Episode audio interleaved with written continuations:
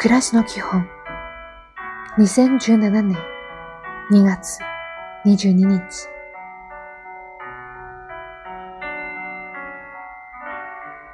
おはよう。求めるのではなく信じることです。きちんと考えあなたのことを深く思いやっていることを信じてください。今日も丁寧に。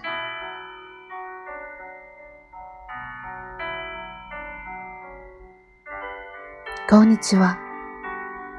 イライラしたり、むしゃむしゃしたときは、あったかいお湯で手を洗い、よく口をゆずぎます。そうすると、嫌な気持ちがすっきりと消えるでしょう。いい一日を。